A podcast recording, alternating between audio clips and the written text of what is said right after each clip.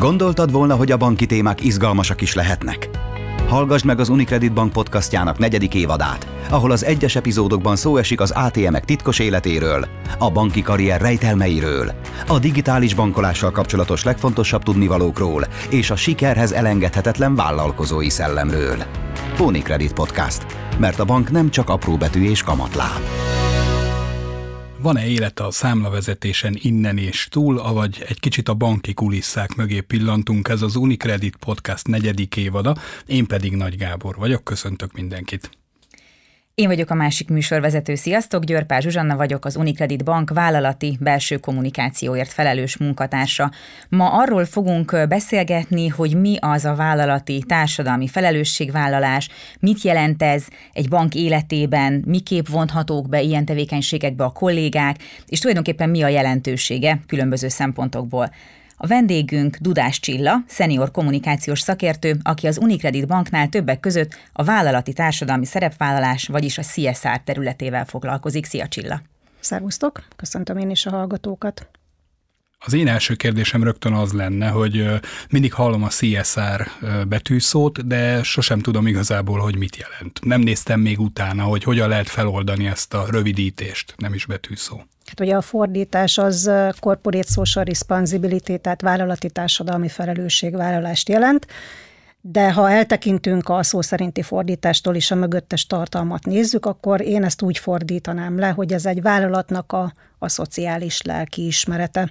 Röviden arról szól, hogy egy vállalat a működésében, mindenben, amit a működése során csinál, tekintettel van minden olyan érdekelt félre, akit az ő működése érint, tekintettel van a környezetre, úgy alakítja a tevékenységét, hogy ezeknek az érdekelt feleknek a szempontjait figyelembe veszi.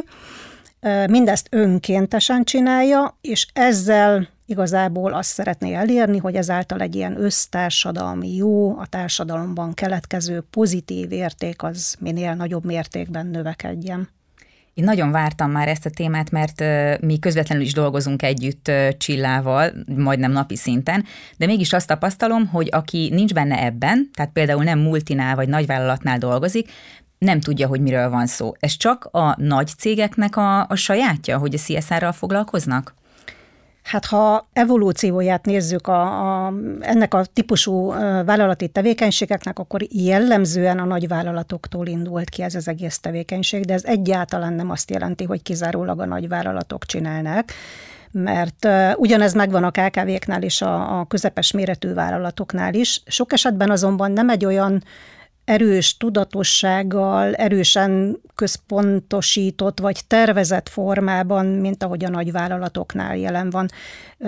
ká ká vé-k esetében az jellemző, hogy sokkal inkább ösztönös, és kapcsolódik általában a, az üzleti tevékenységnek ahhoz a részéhez, ami a, a vállalat működés, egy ká ká vé működése szempontjából az ő megmaradásához kapcsolódik. Ez így most nagyon ködösen hangzik, de mondok egy példát. Egy ká ká vé, aki például beszállítója egy nagy multiláncnak, sok esetben azért csinál valamilyen típusú cé es er tevékenységet, mert a, az ő üzleti partnere, a multi ezt, ha úgy tetszik, elvárja tőle. Tehát ahhoz, hogy ő a piacon talpon tudjon maradni, kell, hogy ilyen típusú tevékenysége legyen. Lehet ezt egyfajta ilyen külső elvárásnak vagy külső hatásnak is tulajdonítani. Nyilván azok a cégek, azok a vállalatok csinálják jól, ahol ez nem egy ilyen külső elvárás, hanem belső késztetésből jön. Ez inkább a nagyobb méretű vállalatokra jellemző, hiszen ott történelmileg is sokkal nagyobb hagyománya, sokkal komolyabb tradíciói vannak ennek a típusú tevékenységnek, és ebből a szempontból mondjuk az angolszász kultúra az még, még külön egy kategóriát képvisel. Ha már szóba került a lelkiismeret, mitől lehet jó egy vállalat lelkiismerete? Mik azok a cé es er tevékenységek magyarul, ami jobbá teszi egy vállalatnak a társadalomban való működését, létezését?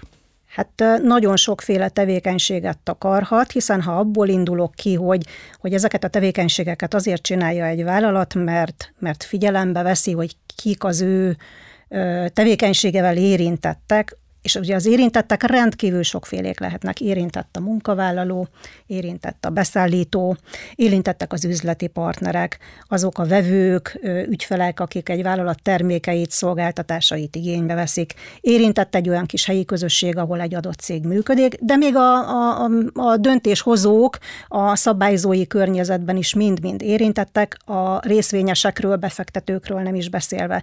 Tehát ha azt nézem, hogy ilyen sokféle érintetti kör van, és ezzel a sokféle érintetti körrel szeretnék etikusan viselkedni, akkor nagyon sokféle tevékenységem lehet, attól függően, hogy éppen melyik az, a, melyik az az érintetti kör. Nyilván másféle lesz a tevékenységem, ha a dolgozóval akarok etikusan viselkedni és felelősen viselkedni, másféle tevékenységeket fogok csinálni, hogyha a termékeimet, a szolgáltatásaimat igénybevevő vásárlóimmal, ügyfeleimmel szemben szeretnék felelős módon viselkedni, és egy helyi közösség életében megint másfajta típusú aktivitásokra kell gondolkodni. Négy nagy kategóriát lehet egyébként felállítani, amin belül ezek a társadalmi felelősségvállalási tevékenységek valahová mind-mind besorolhatók.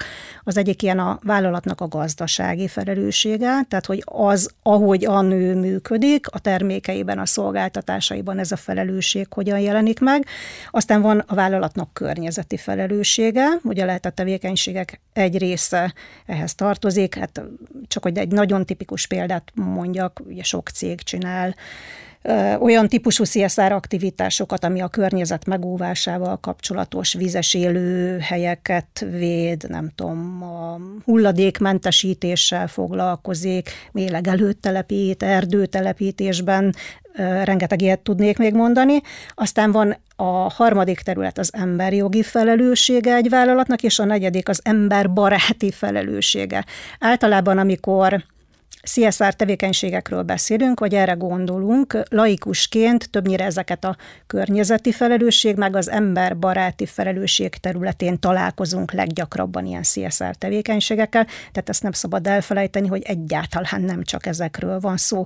Nagyon-nagyon fontos és meghatározó része egy vállalatnak az, hogy ő a gazdasági felelőssége területén milyen termékekkel, milyen szolgáltatásokkal rendelkezik, etikusan állít elő terméket, etikusan értékesít a terméket, etikusan reklámozza a termékeit vagy szolgáltatásait, tehát borzasztó sokrétű ez a felelősség. Kérdezted, hogy milyen aktivitások lehetnek? Beszélhetünk jótékonyságról, beszélhetünk önkéntességről, felelős üzleti gyakorlatról, beszélhetünk bizonyos fontos társadalmi ügyeknek a felkarolásáról, beszélhetünk szemléletformálásról, és van egy nagyon izgalmas tevékenység így a cé es er-on belül, ez a jó ügyhöz kötött marketing tevékenység. Ezek mind-mind cé es er tevékenységek lehetnek, amik ebben, ezekbe a kategóriákba tartoznak. Na most nagyon sok mindent elmondtál, amiről rengeteg kérdés jutott legalábbis nekem eszembe, de egy picit ugorjunk vissza oda, hogy amikor az UniCredit elkezdett társadalmi felelősségvállalási programokkal foglalkozni Magyarországon, akkor mi hívta ezt életre? Belső késztetés vagy kötelezettség egyrészt, másrészt pedig milyen programokkal indult ez el? Hát az UniCreditnek a társadalmi felelősségvállalási tevékenysége, mint általában a nagy és nemzetközi vállalatoknak a társadalmi felelősségvállalási tevékenysége rendkívül hosszú időre nyúlik vissza. Ha az UniCrediten kívül most egy kis történeti áttekintést megengedtek nekem, akkor visszalépnék, hogy Magyarországon ez a tevékenység úgy nagyjából a kilencvenes évek első felére tehető. Zömmel a nyugati, leginkább az angolszász multinacionális vállalatnak a, vállalatoknak a megjelenése hívta ezt az egészet életre, és egyfajta ilyen felülről irányított tevékenységként működött, voltak ezeknek a vállalatoknak külföldön anyavállalatai. Azt tudjuk, hogy az angolszász kultúrában a, a felelősségvállalásnak azon belül is kifejezetten a jótékonyságnak nagyon komoly, több évtizedekre visszanyúló hagyományai voltak. Egyfajta elvárás volt akkor az anyavállalatoktól a helyi lányvállalatok szemben, hogy valamilyen hasonló típusú tevékenységet ők is csináljanak. Tehát mondhatjuk azt, hogy fölülről érkező kérés, hát nyomásnak nem nevezném, nevezzük inkább kérésnek, tehát egy ilyen kívülről és fölülről irányított tevékenység, de ennek borzasztó nagy evolúciója van az eltelt évtizedek alatt, amíg mondjuk a kilencvenes években vagy a kétezres évek elején ez főleg azt jelentette, hogy ezek a vállalatok leginkább jótékonysággal, adományozással, szponzorációval és, és mondjuk művészeti vagy irodalmi mecenatúrával foglalkoztak. Ma már teljesen máshol tart ez a, ez a felelősségvállalási tevékenység. Óriási ívet járt be, most már ott tartunk, hogy, egy, hogy a multik felvállalnak különböző társadalmi ügyeket, akár olyan társadalmi ügyeket is, amik adott esetben például megosztóak lehetnek, tehát vállalnak ezzel kapcsolatban konfliktusokat, és már régen nem csak arról beszélünk, hogy nem tudom én, jótékonykodunk, hanem, hanem arról is, hogy kiállunk egy-egy társadalmi ügy mellett. Ugyanennek az evolúciónak a része az is, hogy elmozdult a cé es er tevékenységek aránya az önkéntes programok irányába. Egy nagyon komoly fejlődést tudhatnak maguknak a Magyarországon az önkéntes tevékenységek a vállalaton belül.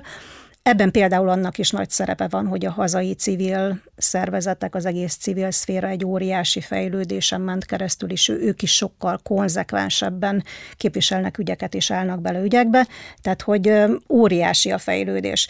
Az UniCredit is, mint a nemzetközi vállalatok legtöbbje ugyanígy kezdte, tehát nyilván itt is volt egy kívülről érkező kérés anyavállalat felől, de igazából sose azok lesznek a jó vállalatok, amelyek ilyen külső, külső kérésnek vagy külső nyomásnak eleget téve végeznek mindenféle társadalmi felelősségvállalási tevékenységet, hanem mindig az lesz a, a, a célra vezető és igazán átütő és hatásos, ahol ez belülről érkezik része a, a szervezet működésének.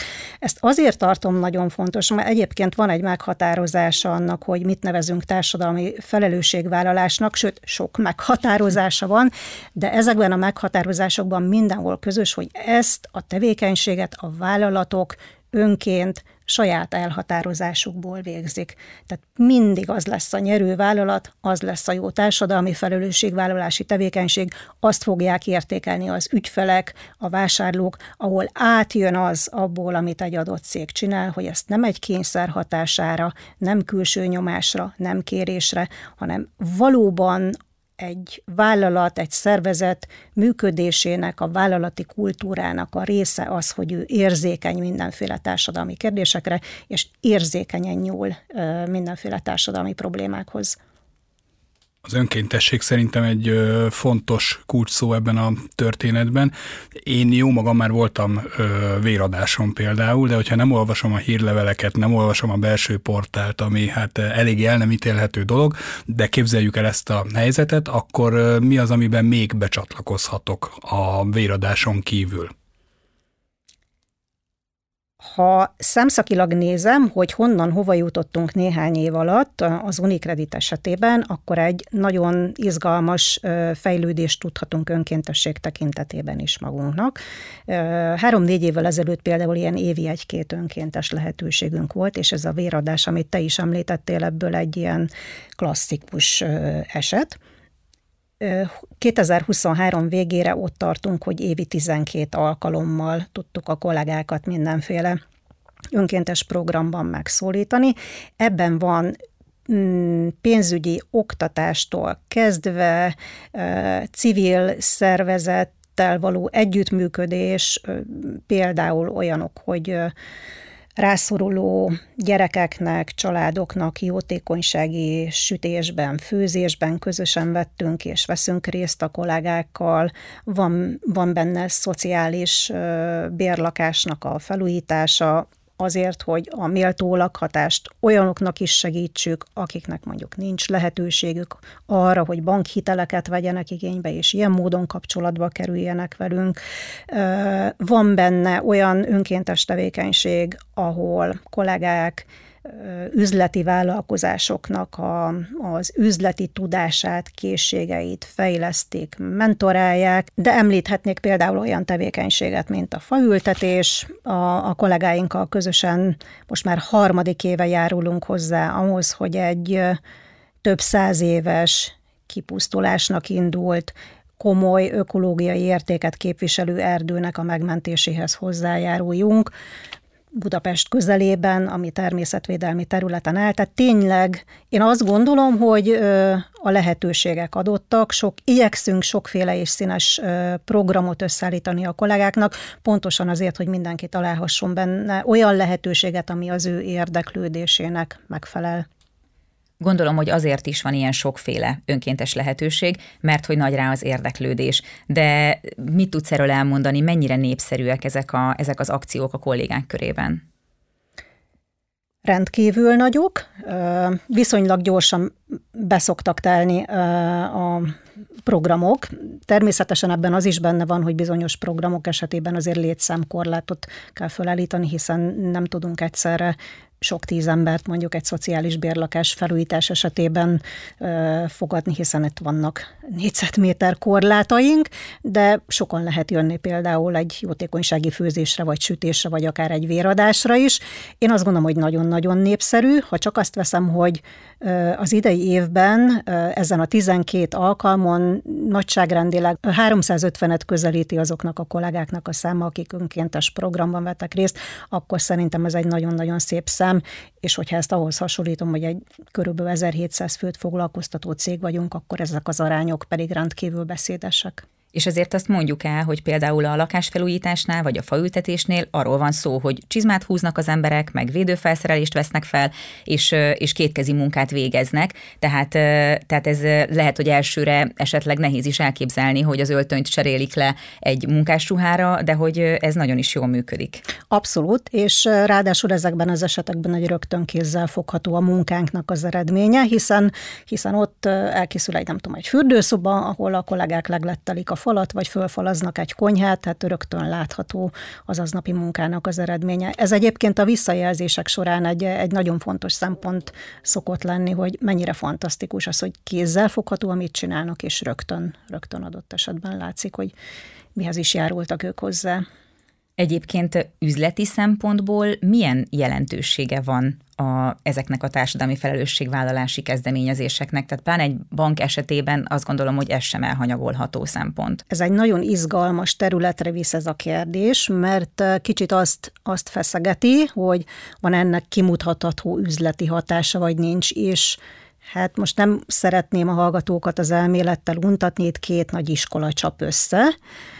Vannak olyan közgazdászok, akik azt mondják, hogy igen, ez mérhető, kimutatható. Hozzáteszem, nem olyan egyszerű a mérés ebben sem, mint sok, sok más esetben, mint mondjuk így fenntarthatósági témában is sok dolgot viszonylag nehéz mérni, de azért vannak erre módszerek és lehet. És van, van egy másik iskola, aki azt mondja, hogy hát ez, ez nem mérhető, nem számottevő, nem kimutatható. Én azt gondolom, hogy, hogy azért ha nagyon kemény, bizonyos dolgokat lehet egyébként egyértelmű mérőszámokkal mérni, hogy hány emberünk vett részt, hány munkaórát töltöttek például önkéntességgel, abból látható, hogy hány fát ültettünk, egy fának mennyi az évi szén-dioxid megkötő képessége, és sorolhatnám, tehát lehet azért ilyen kemény mérőszámokat is tenni, de, de vannak itt azért szoftabb mérőszámok is. Ha ezzel a tevékenységgel hozzájárulunk ahhoz, hogy egy kollega jobban érezze magát a munkahelyén, jobban azonosuljon a, a cégnek az értékeivel, jobban magáénak érezze, akkor azt gondolom, hogy végső soron a nap végén leképeződik ez az ő munkavégzésében, leképeződik abban, hogy lojálisabb lesz a céghez, adott esetben később hagyja ott, kevesebbet kell a vállalatnak új munkaerő bevonzására, toborzására, megtartására fordítani, hogyha mégis új munkaerőt kell bevonzani, akkor vonzóbb leszek munkáltatóként a potenciális munkavállalók számára. Hát ezeket kell lefordítani forintokra, számokra, amire minden szakterületnek, nyilván a há ernek is megvannak az eszközei, nem egyszerű, de azt gondolom, hogy lefordítható számokra.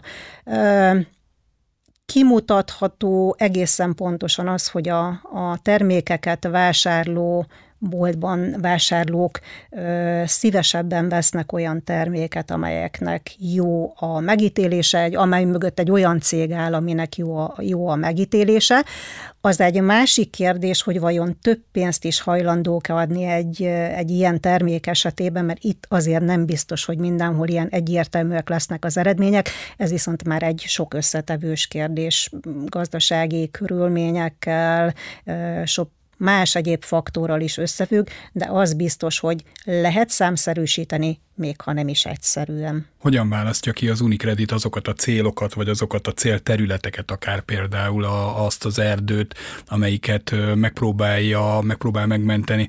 Konzultál szakértőkkel? Vannak olyan dedikált civil szervezetek, akik kell folyamatos a párbeszéd, hogy merre érdemes mozdulni, vagy saját magunk végezzük el ezeket a kutatásokat? Hát jó lenne, ha mi magunk el tudnánk végezni ezeket a kutatásokat, és mi bankon belül, meg a kollégák sok mindenhez értünk, de azért mindenhez nem. Tehát nyilván ezeknek a témáknak is megvannak a maguk szakértői. Azt már mondtam, hogy a magyarországi civil szféra egy nagyon komoly fejlődésen ment keresztül, ahogy egyébként ebben a témában a hazai nagyvállalatok is. Természetesen sokkal többet tudnak egy adott témáról, mint mi magunk, ezért aztán nagyon fontos, hogy akikkel együtt dolgozunk, azok, azok olyan szervezetek legyenek, akik ismernek egy adott témát, elismert szakértői legyenek ezeknek, mi pedig igyekszünk ezeket a szervezeteket megtalálni.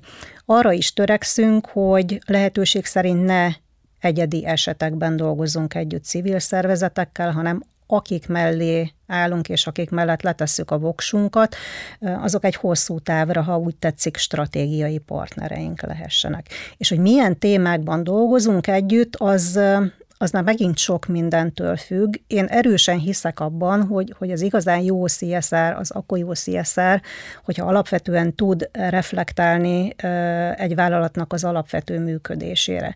Tehát szent meggyőződésem az, hogy ha én élelmiszergyártó vagyok, akkor az én cé es er tevékenységemnek valahol a körül kell forognia, hogy hogy mi a helyzet az élelmiszerrel, a tudatos élelmiszerválasztással, az életmóddal. Ha, ha telekommunikációs cég vagyok, akkor akkor fogok jó cé es er-t csinálni, hogyha a digitális tudást fejlesztem, a telekommunikációs ismeretekhez való viszonyulást és ezeket a készségeket fejlesztem. Nekünk bankként a fő tevékenységünk a pénzügyek, ehhez értünk, tehát nekünk az a fontos, hogy a, a tevékenységünk központjában a pénzügyi ismereteknek a növelése legyen, gyerekektől egészen a vállalkozásokig. Minden más olyan tevékenység, ami erre még ráépül kívül, az egy plusz hozzáadott érték. Nyilván a környezeti aktivitásokat nem, nem lehet megspórolni, nem spórolhatjuk meg, ez mindenkit érint, minden vállalatot érint, tehát ebben a témában mindenkinek tennie kell valakit. Mi is igyekeztünk úgy találni egy olyan szervezetet, akit hitelesnek gondoltunk. Ha már így fölmerült pont ez a téma, akkor mondom, hogy az Erdőmentők Alapítvánnyal dolgozunk ebben a témában, akinek nagyon komoly referenciái vannak ezen a területen, mindent tudnak a természetvédelemről, együtt dolgoznak a nemzeti parkokról, tehát olyanok legyenek a partnereink, akik, akik tényleg szakértők a témában, hitelesek, elfogadottak a civil szféra által, elfogadottak abban a témában, amiben ők dolgoznak, és hosszú távon szeretnénk velük dolgozni. Néhány partnert meg lehet még említeni, akikkel együtt dolgozunk? Hogyne. Két nagy csoportra bontanám ezeket a, ezeket a partnereket. Egyrészt vannak olyan partnereink, akikkel olyan programokban dolgozunk, ahol rögtön azonnal közvetlen hatása van annak, amit csinálunk.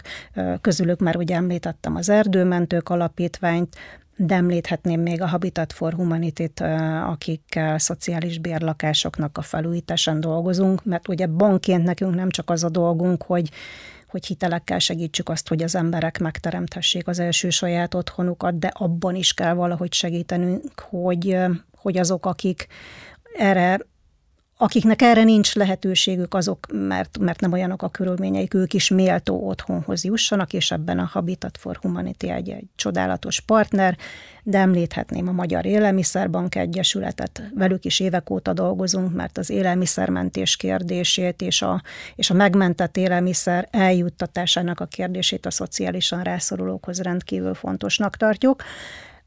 Szeretném megemlíteni egy új partnerünket, a Junior Achievement Magyarországot. Említettem, hogy bankként a pénzügyi oktatást rendkívül fontosnak tartjuk. Velük közösen most indul egy három éves programunk, ami pont, pont a tíz és tizenkilenc év közötti korosztályt szólítja meg egy oktatási programmal, és azt igyekszünk ebben elősegíteni, hogy csökkenjen az iskolai lemorzsolódás, a mai fiatalok jobban felkészültek legyenek szakmaválasztásra, olyan szakmát tanulhassanak, ami őket inspirálja, amiben megállják a helyüket, és amiben egy ilyen sikeres következő generációja lehetnek, generáció lehetnek. A partnereink másik része, akikkel inkább ilyen szemléletformálásban dolgozunk együtt, és nem biztos, hogy az velük való munkában az, amit mi közösen csinálunk, azonnal kézzel fogható, mint egy elültetett fa, vagy egy megmentett tétel, vagy, vagy egy felújított szociális bérlakás. A szemléletformálásra elsősorban oktatási tevékenységeken keresztül törekszünk, ilyen például a Társadalmi Hasznosságú Befektetők Egyesülete, ilyen a Fentartható Fejlődésnek az üzleti tanácsa, vagy ilyen az Effekt húsz harminc Egyesület is például. Ez a három szervezet például mind, mindhárom olyan szervezet, amelyik ilyen fenntarthatósági kérdésekkel foglalkozik, vagy vállalkozásokat, vagy cégeket, vagy civileket fejleszt, és arra készíti föl a, az üzleti élet sokféle szereplőjét, hogy hogyan tudunk a jövőben együttműködni, úgy, hogy, hogy ennek az együttműködésnek mérhető társadalmi jó legyen a hozadéka, miközben egyébként tekintettel vagyunk a környezetre, a fenntartható fejlődésnek a szempontjaira, és közben vigyázunk a bolygónkra is, mert ez is egy nagyon fontos szempont. Abban tudsz esetleg tanácsot adni azoknak, akik mondjuk még csak fontolgatják, hogy a vállalatukkal elindulnak egy ilyen, egy ilyen szerethető irányba? Hogy érdemes elkezdeni egy ilyen munkát? Én azt mondanám, hogy kis cégként először keresnék olyan, olyan multiplikátor szervezetet, aki, aki segít nekem ezeknek a jó irányoknak a megtalálásában. Szeretnék megemlíteni egy programot, amiben mi is benne vagyunk, és kifejezetten erről szól. A Budapesti Kereskedelmi és Iparkamarának van egy Bridge to Benefit nevű programja. Ez például uh, magyar ká ká vé-kat, ká ká vé-knak segít abban, hogy hogyan építsék be a működésbe a fenntarthatósági szempontokat. Ez egy nagyon izgalmas program, de nem, nem, a, B, nem a Budapesti Kereskedelmi és Iparkamara az egyetlen ilyen szervezet, sok ilyen civil szervezet van, aki kifejezetten erre fókuszál. Én azt mondanám, ha ilyen kis cég lennék, akkor először keresnék valakit, aki segít, segít nekem megérteni ezt az egészet, és egy kicsit rendet vágni, és irányt mutatni, hogy az én cégemhez mi, mi lehet a jó irány, hogyan találhatom meg ebben a jó irányokat. Egyébként mi magunk is sok olyan programban veszünk részt, ahol a mi kollégáink önkéntesként, mentorként pontosan ebben segítenek a, a ká ká vé-knak, civil szervezeteknek, hogy hogy találják meg a nekik szóló utat. Volt már arról szó, hogy ki lehet-e számolni a hasznát egy-egy ilyen tevékenységnek, de egy kicsit a számokon túl visszajelzések érkeznek-e azokról a területekről, ahol, ahol dolgozik az UniCredit, ahol próbál segíteni az UniCredit? Igen, érkeznek visszajelzések. Nagyon fontosnak tartjuk belülről a kollégáknak a visszajelzéseit. Engem a személy szerint nagy örömmel tölt el, hogy minden egyes ilyen akciónk után kapok olyan visszajelzést, hogy milyen jó volt részt venni, mennyire felvillanyozta a kollégákat az, hogy, hogy valami kézzel fogható dolgot csinálhattak, és azonnal látták annak az eredményét.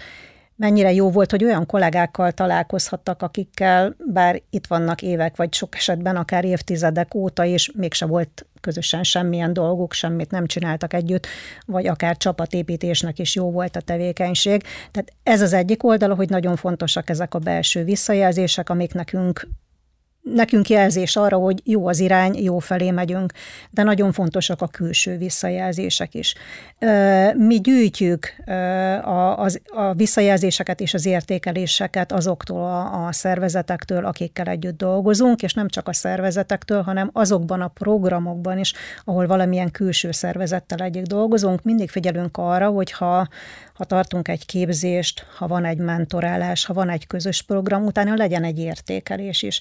Mondják el, hogy nekik ebben mi tetszett, mi az, amit hasznosnak találtak, mi az, amire szerintük nagyobb hangsúly, jó lenne, hogyha fektetne a bank, és azt gondolom, hogy akkor mi is tudunk finomítani ezeken a tevékenységeken. Igen, tehát fontosnak tartjuk és csináljuk is. És az is egy visszajelzés, hogy az UniCredit kapott több díjat is már különböző cé es er tevékenységekért, tehát nyilván ez, ennek, ennek is nagy jelentősége van. De te személyesen például mit tartasz a legnagyobb előnyének ezeknek a programoknak?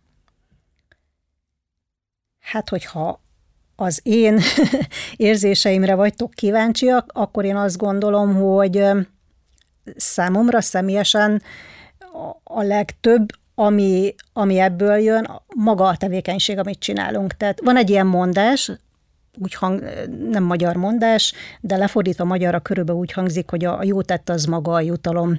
Számomra az, az az érzés, az a jó érzés, amit azáltal nyerek, hogy valami jót tettem. Tehát nekem, nekem ez a legfontosabb ebben. Ehhez képest jók, hogy vannak számok, amik azt mutatják, hogy amit csinálunk, az eredményes. Jók, hogy vannak visszajelzések a kollégák oldaláról, amik azt jelzik, hogy egyetértenek vele, azonosulnak vele, ők is szívesen csinálják.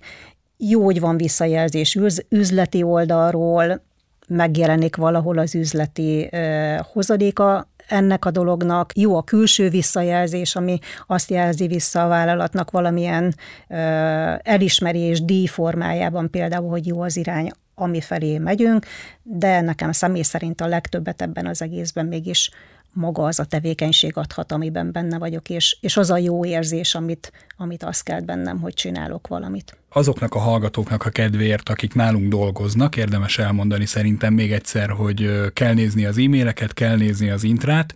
Én is csak példaként mondtam, hogy nem teszem, mert amúgy teszem, és akkor értesülnek ezekről a programokról, amik ben részt lehet venni bankon belül, és lehet segíteni, mert segíteni az szerintem is tök jó dolog.